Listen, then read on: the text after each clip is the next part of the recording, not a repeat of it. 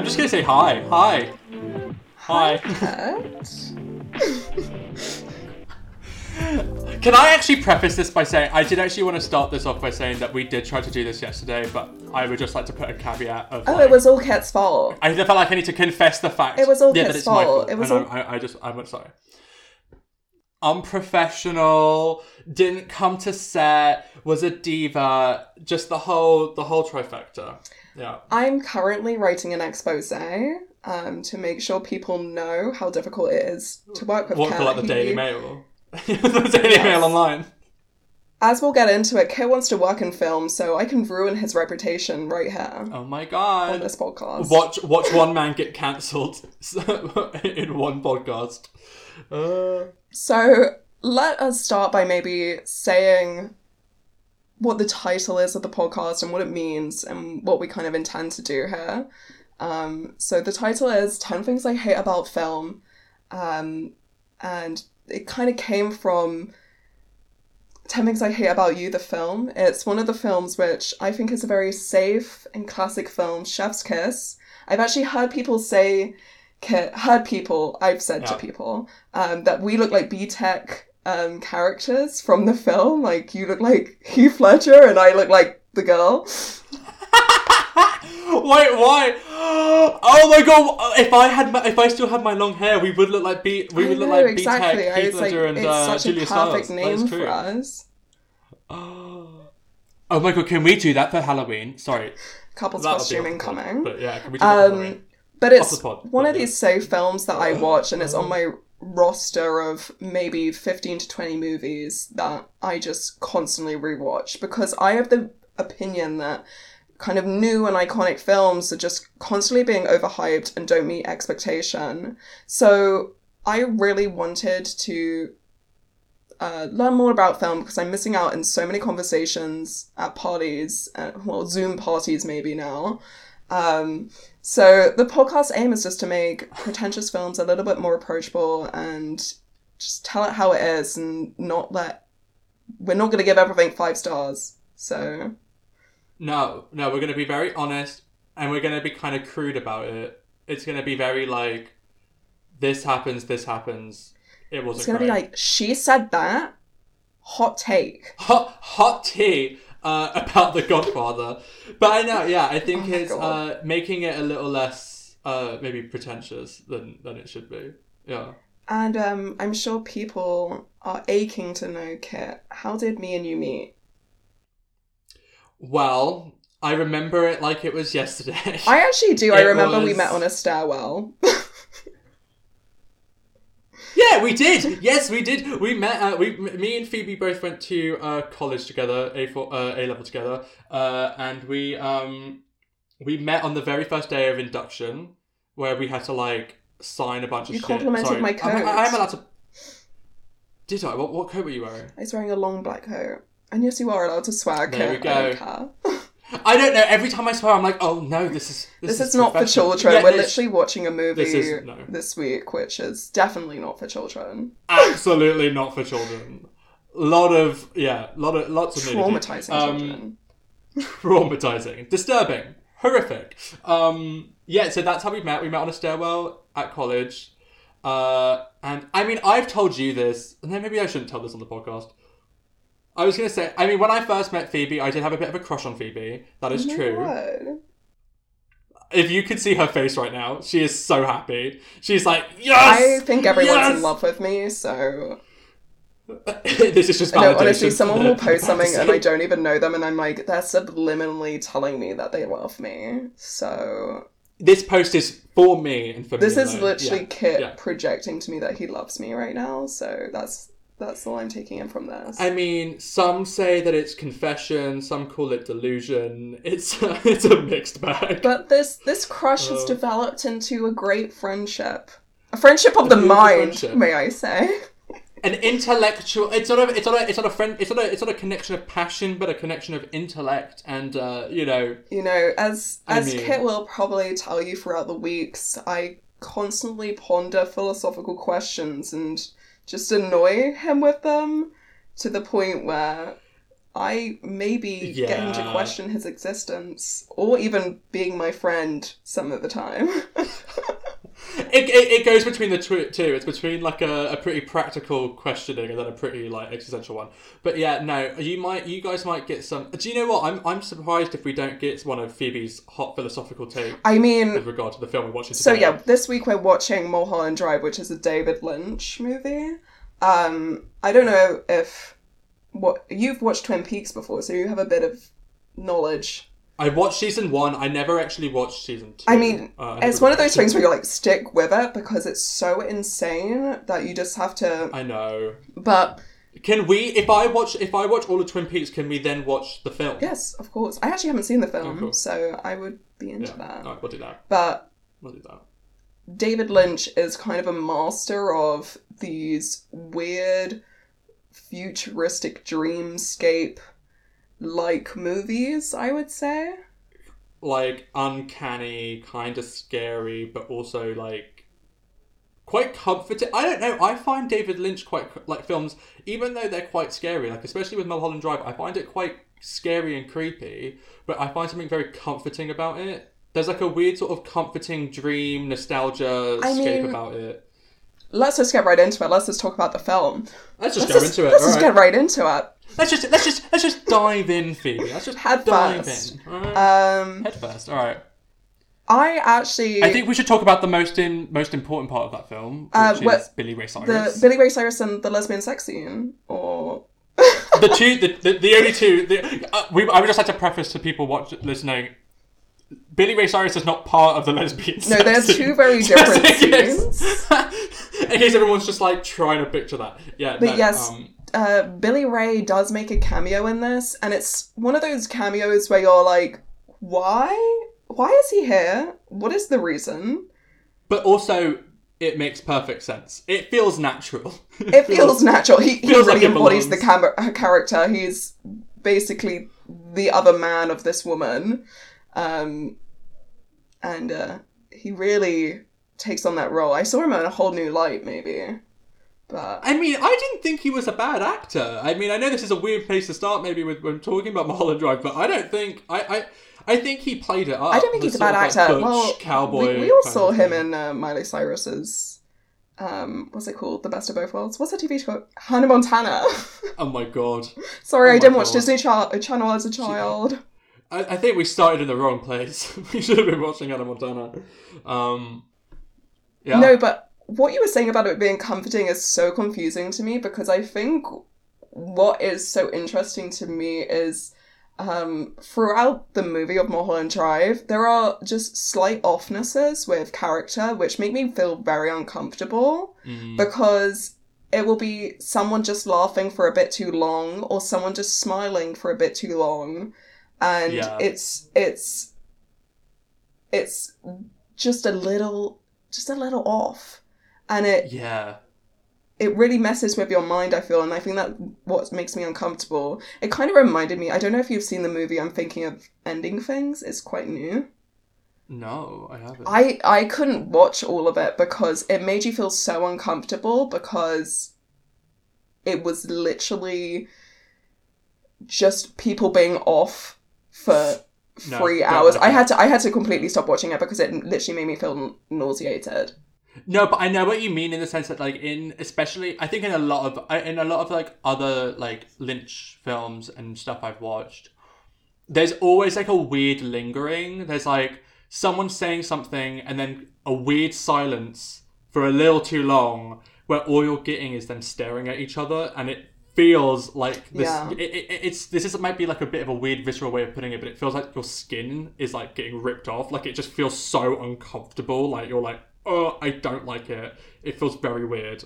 I think, as well, what adds to that is the camera angles in the film are very, like, voyeuristic and POV. So it feels like you're right behind someone and you're right in the action when it's happening. Or it's POV, so the camera's moving very, like, fluidly as if someone's just standing there, like, naturally swaying. And I found that very, like, immersive. And there's, like, one jump scare. That, I forgot about that jump scare. It does the POV kind of thing when you're walking up, so you're completely immersed in it, and then this thing jumps out, which we need to talk about that thing, because... I'm already regretting this. I forgot how much that fucking scared me. Yeah. That scared me so much. I hate jump scares. I'm fine with scary things, but I hate jump scares, and that, like, killed me. But, just to talk about, like, the main characters. So there's this... Should we just call them by their original names, which they're referred to as? Because they have multiple names. They have multiple names. I think we should go with what they are for the most of the film, which is... Betty and Rita. Rita, yeah. So... It's just kind... Like, obviously... You've watched this if you're listening to it, so it's just kind of insane. And I think we should just kind of both talk about our interpretations of it, because from what we've said before this, I feel like we've interpreted it slightly differently. Yeah. Who wants to go first? Well, okay, so vague overview. You got this girl Rita, played by someone who is famous and I've forgotten her name. Oh wait, no, I've got it here. Wait. Who is Rita? Naomi Watts. No. That's Betty. Is it? Laura Haring. Laura Haring plays Rita, and she ends up in a car crash. This is the opening scene. She kind of stumbles across Betty, who is this actress coming into LA, trying to make it big. And they sort of befriend each other in this weird sort of typical Lynchian way, and they're trying to solve this like mystery about, because she's got Rita has amnesia. She's got amnesia. She can't remember anything. So they're trying to figure out what happened to her, who she is, and all that stuff. It then takes a bit of a turn. The problem is there's so many different storylines happening in this film. I think the point at which it takes a turn is at the audition, because that's where you start to understand that it's kind of a dream, because you see two of one person, and then it starts to not make sense. When do you see two of one person? At the audition, where she's seeing herself audition for a role. But they're not the same person. Yes, they are. No, they're not. Yes, they are. When the girl is singing... Yeah. No, but that's Camilla. Who's Rita, not her. I know, but, like... She's seeing herself. Where is she seeing herself? I love how we're already like, this is the problem of the film. All right. No, Naomi Watts is both of the characters... in that moment. It's both the blonde girl. The blonde girl is looking at herself audition. But they're not both played by Naomi Watts. Yes, they are. Are they? Yes. Was that not... I don't think that was Naomi Watts. Yes, it was. I thought it wasn't her, but then I looked when I... Because I watched it on Amazon. It came up. It was her. What? Yeah, I thought that's like the turning point, and I think it was the turning point because... No, it's not. It's a different girl. Oh. It's not. I just Googled it. It's not. It's a different actress playing the Camilla in her dream. We're seeing why Kit, by the way, we didn't mention, is doing a master's in film, I mean, barely. He's the professional here. Oh my god, okay, so... No, so she's played by a different person. And what you're seeing is... Blonde people all look the same, I'm sorry. I'm not going to lie, there were a couple of blonde people. When Betty becomes Diane, but Diane is Betty, I was like, are you the same person? I don't know.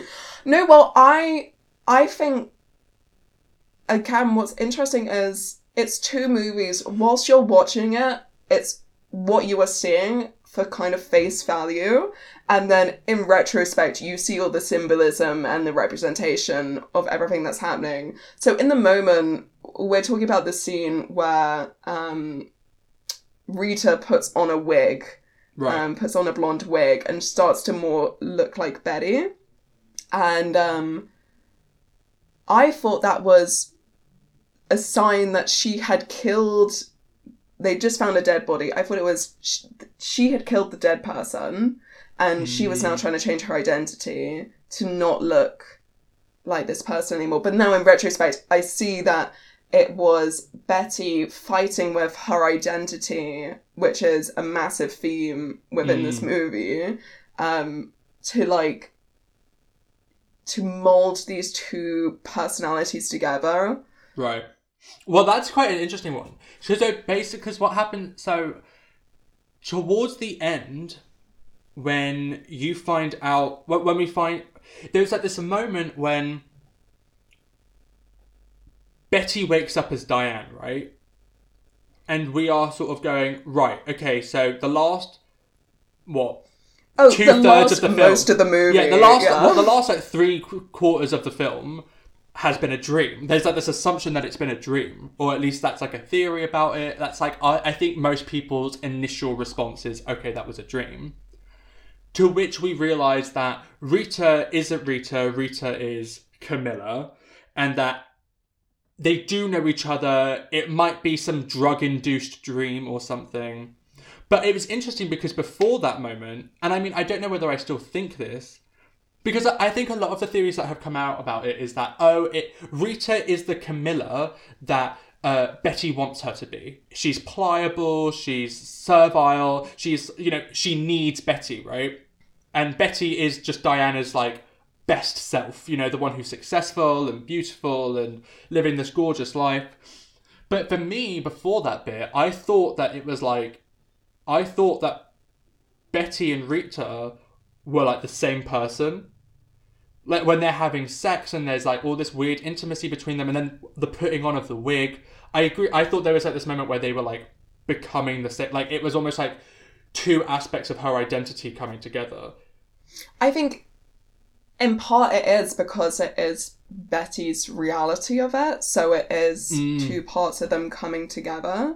But yeah, I think in the scheme of things and what it's meant to be is, this idealized version of Camilla, which is just kind of Betty's tool to kind of manipulate during the film.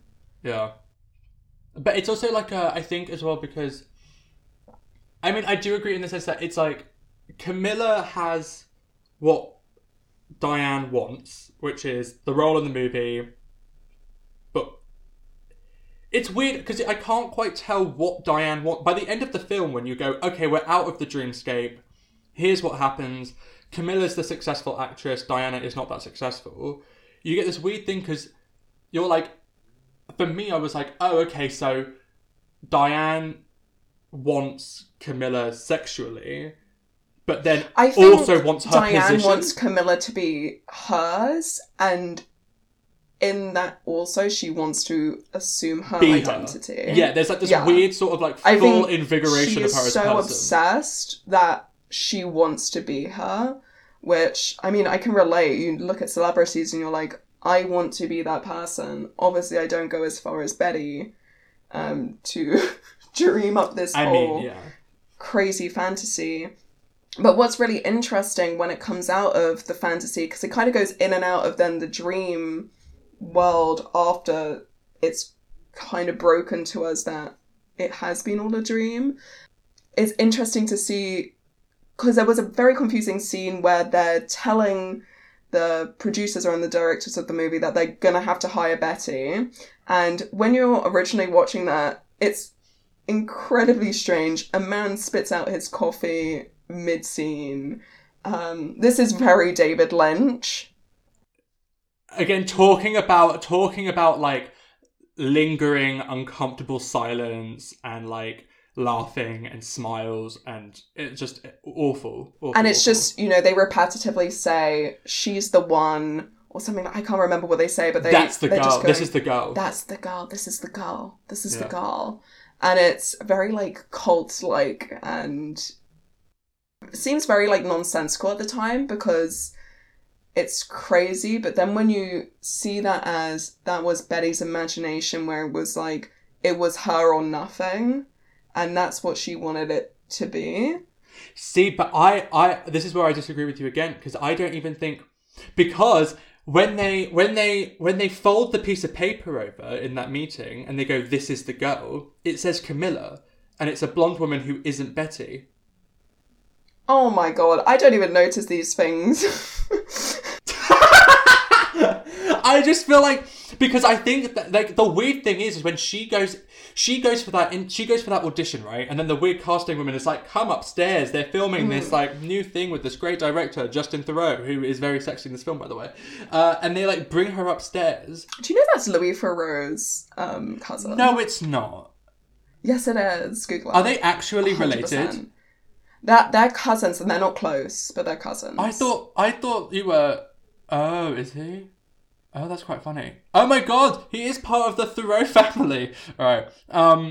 But there's a bit where she's sort of being introduced to people, and then Justin Theroux is watching this Camilla girl come on to sing, and he turns and he goes, "This is the girl," and then he turns to see Betty. Betty looks at him. And then Betty looks at the girl singing and goes, "Oh, I've got to go back to Rita." And so for me, it was like she sees Camilla, who is Rita, sees her singing and goes, "Oh," and is then reminded of Rita in her own dreamscape. Oh my gosh, I didn't even pick up on that because I originally thought it was her seeing herself. Again, all blonde people look the same. But that's the weird thing because she's in a blonde wig. So there's, but I think there's that thing of where you're meant to go like, because I think for many of us, in the beginning of the film, and I was with this too, is that I see, oh, Camilla, because she's blonde. I mean, because Betty. Literally when Betty is first introduced to us, she almost has a halo around her, like looking very pure and blonde. She's wearing a pink t-shirt. Oh, yeah. She looks incredibly LA girl, very Americana. Sweet, whereas, innocent, like... Camilla / Rita is... dark-haired, red lipstick, you know... kind of vixen. You know, she's wearing black, she's very mysterious. They're two very different characters. So it is confusing when you see them becoming more alike.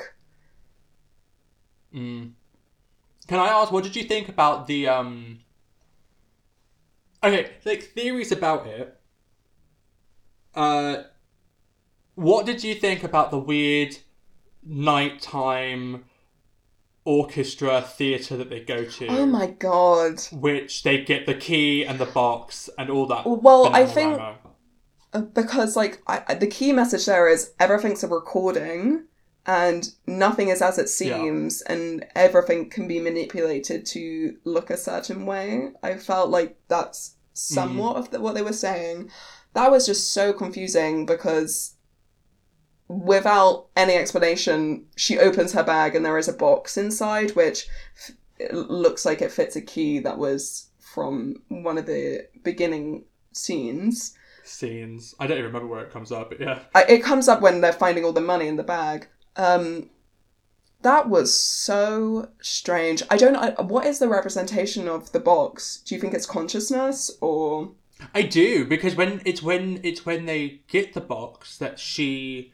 comes out of, it's when they unlock the box that they come out of the dream. But I don't, it's very weird because narratively it's hard to understand. They only get the box mysteriously when they go to this theatre. So you have to think, okay, well, there was something, if sort of narratively or sort of, or symbolically you're seeing it as they've been, like Betty's finally been given consciousness to come out of this dream. You then have to almost start working back to go, well, what did they do in the film to lead them to, for her to get that consciousness? So it's a really bizarre, you have to watch it so many times almost to kind of figure out why. I mean, definitely, I feel like I need to watch this 6 more times to understand every single side story and every single symbolic represent. Like, Kit sent me something after I'd watched the film and it was like, It was 10 things to help you unlock what this means. It was in the original DVD release, and it was David Lynch's 10 clues to unlocking the thriller, and they were like 10 things that he was sort of making you. He asked you to look at or be conscious of, or I mean... And all these 10 things I had not, like, even considered. Like, I don't know what the lamp is about. What's the lamp about? Well, he does things... Because there is one where it says... It's number 6, and it says, notice the robe, the ashtray, and the coffee cup. And the ashtray is the one that I remember watching it going... what they.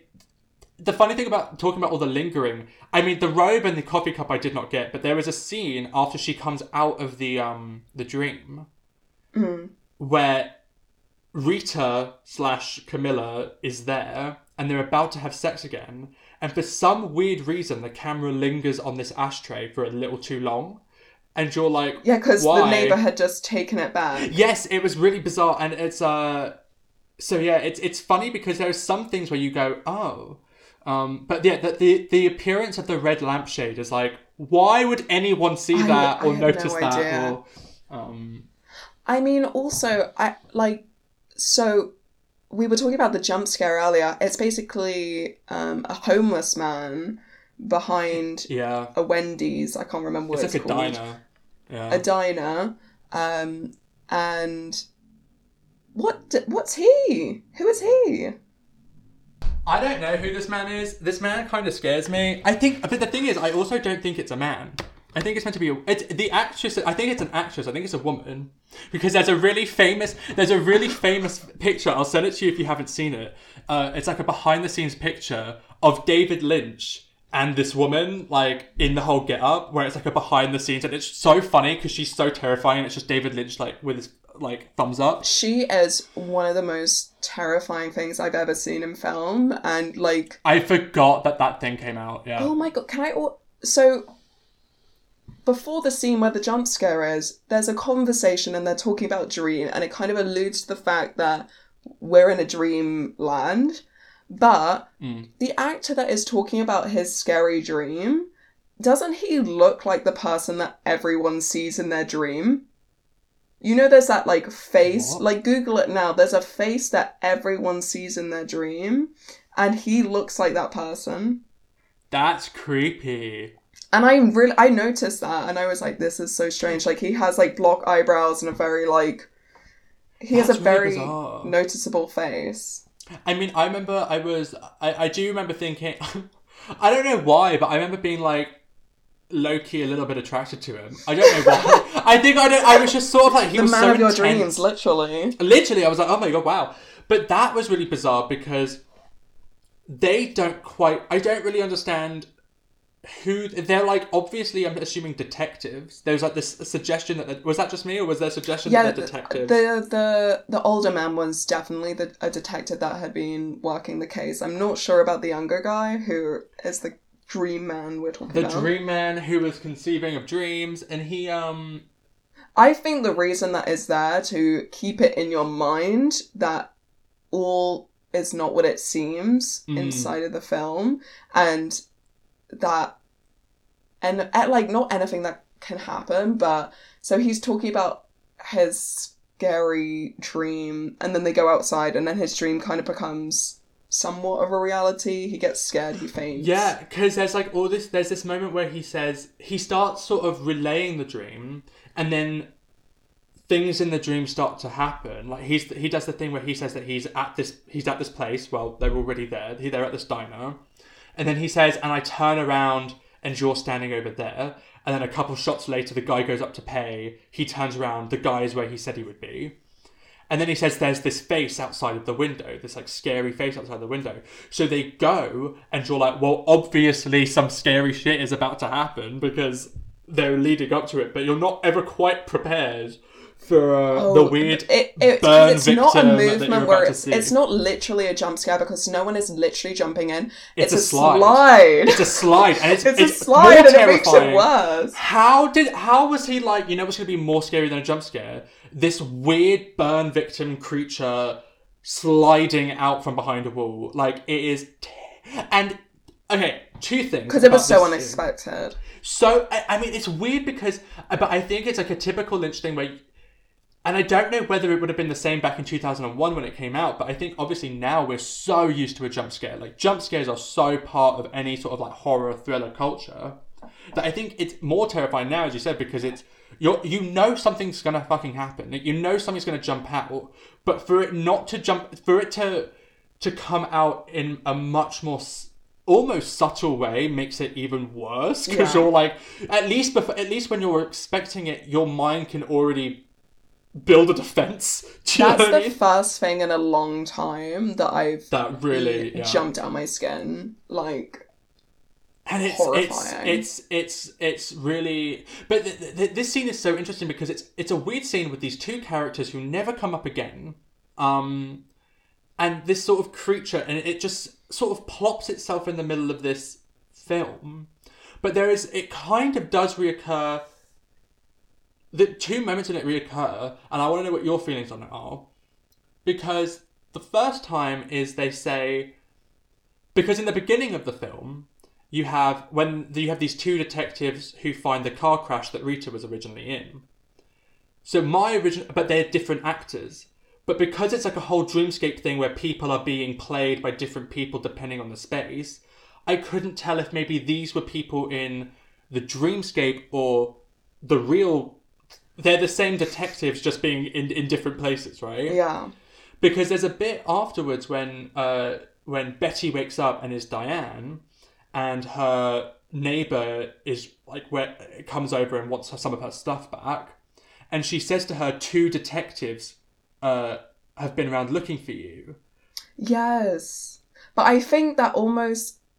I don't know which one they are. I think it may have almost not been a dream. Because obviously people do have these kind of psychotic episodes where they are... acting on impulses even though they're in a dreamlike state. So I think there was obviously her subconscious brought up that they visited the house which real Diane is living in, and I think the two detectives were kind of probably a part of her subconscious remembering this and adding it to the previous story. But why is two detectives there? It's really bizarre, but it's also funny because there's that the very final shot, the very final scene is Diane supposedly shooting herself. I mean, this is also a very contentious point amongst different people, which is that she's seen shooting herself, but then the bed goes on in her bed, but then the bed goes up in smoke. And then you get this weird burn victim creature again at the very last shot. Oh my god, was she the... Oh my god. So there's this assumption that the original creature is Betty / Diane. Oh my god, that makes so much sense. And then you have this... But then it opens this whole thing of these two detectives seeing her once she's dead... because they couldn't see her when she was alive. It's a weird amalgamation. Maybe they had been on the job, seen that... and that had kind of triggered, you know, maybe a PTSD situation where he is, like, reliving that in his dreams. And she is, like, because being burnt can sometimes be really scary. Oh, my gosh, that's so interesting. I didn't even think about that. See, this is why we need to have these conversations. It's weird. I just feel like there's so much about this film that I was like, why, who, what? Where, because it's a weird film. Because did you enjoy it? Like, did you feel sustained by it? Because it's a weird. I mean, should we give it our reviews? I feel like we should, because it's a weird film in the sense that you've got it's not linear. You have all these weird plot holes in terms of stories that don't go anywhere. But I was wondering, did you leave it going, what the fuck, or were you like, oh, that felt like a film? For me, I luckily am able to keep up with multiple things going on because that's how my brain works. So I like having loads of different things going on, and I like having things that you need to think about within a film. I will say, it was a little confusing, but I do like films that will take you maybe a week to digest where you're still thinking about it and... things are changing as you're thinking about it. I personally would give this 5 stars. It's getting the Phoebe 5-star. Yeah. 5 out of 5, yes. By the way, just in case anyone's like, 5 out of 10. 5 out of 5. I think it's a phenomenal film. I think I would give it a 5. Yes, 5 out of 5. Yeah. It's quite unapproachable because it is so crazy and out there, and I can understand why it's not some people's tastes, but yeah. Mm. I think it was good enough, and I think it really holds up, and you don't really look at it and think that it's outdated because it was very futuristic at the time, even though it played a lot back into kind of 80s themes. Like, I feel like it's still held up amazingly. Yeah, it's weird because you feel, I mean, I don't know about you, but you feel weirdly... Because there's that whole thing that when you watch film, you should feel satisfied by it. Even if it's a sad film, even if it doesn't end the way you wanted it to, you go, okay, that was a film and it like is completed and I feel done and I feel like I've witnessed something. So it's weird in that sense because it gives you absolutely no reason to feel that way. But for me, I still did. I was like, I didn't leave it going, I feel like I've wasted my time or I feel incomplete by watching it.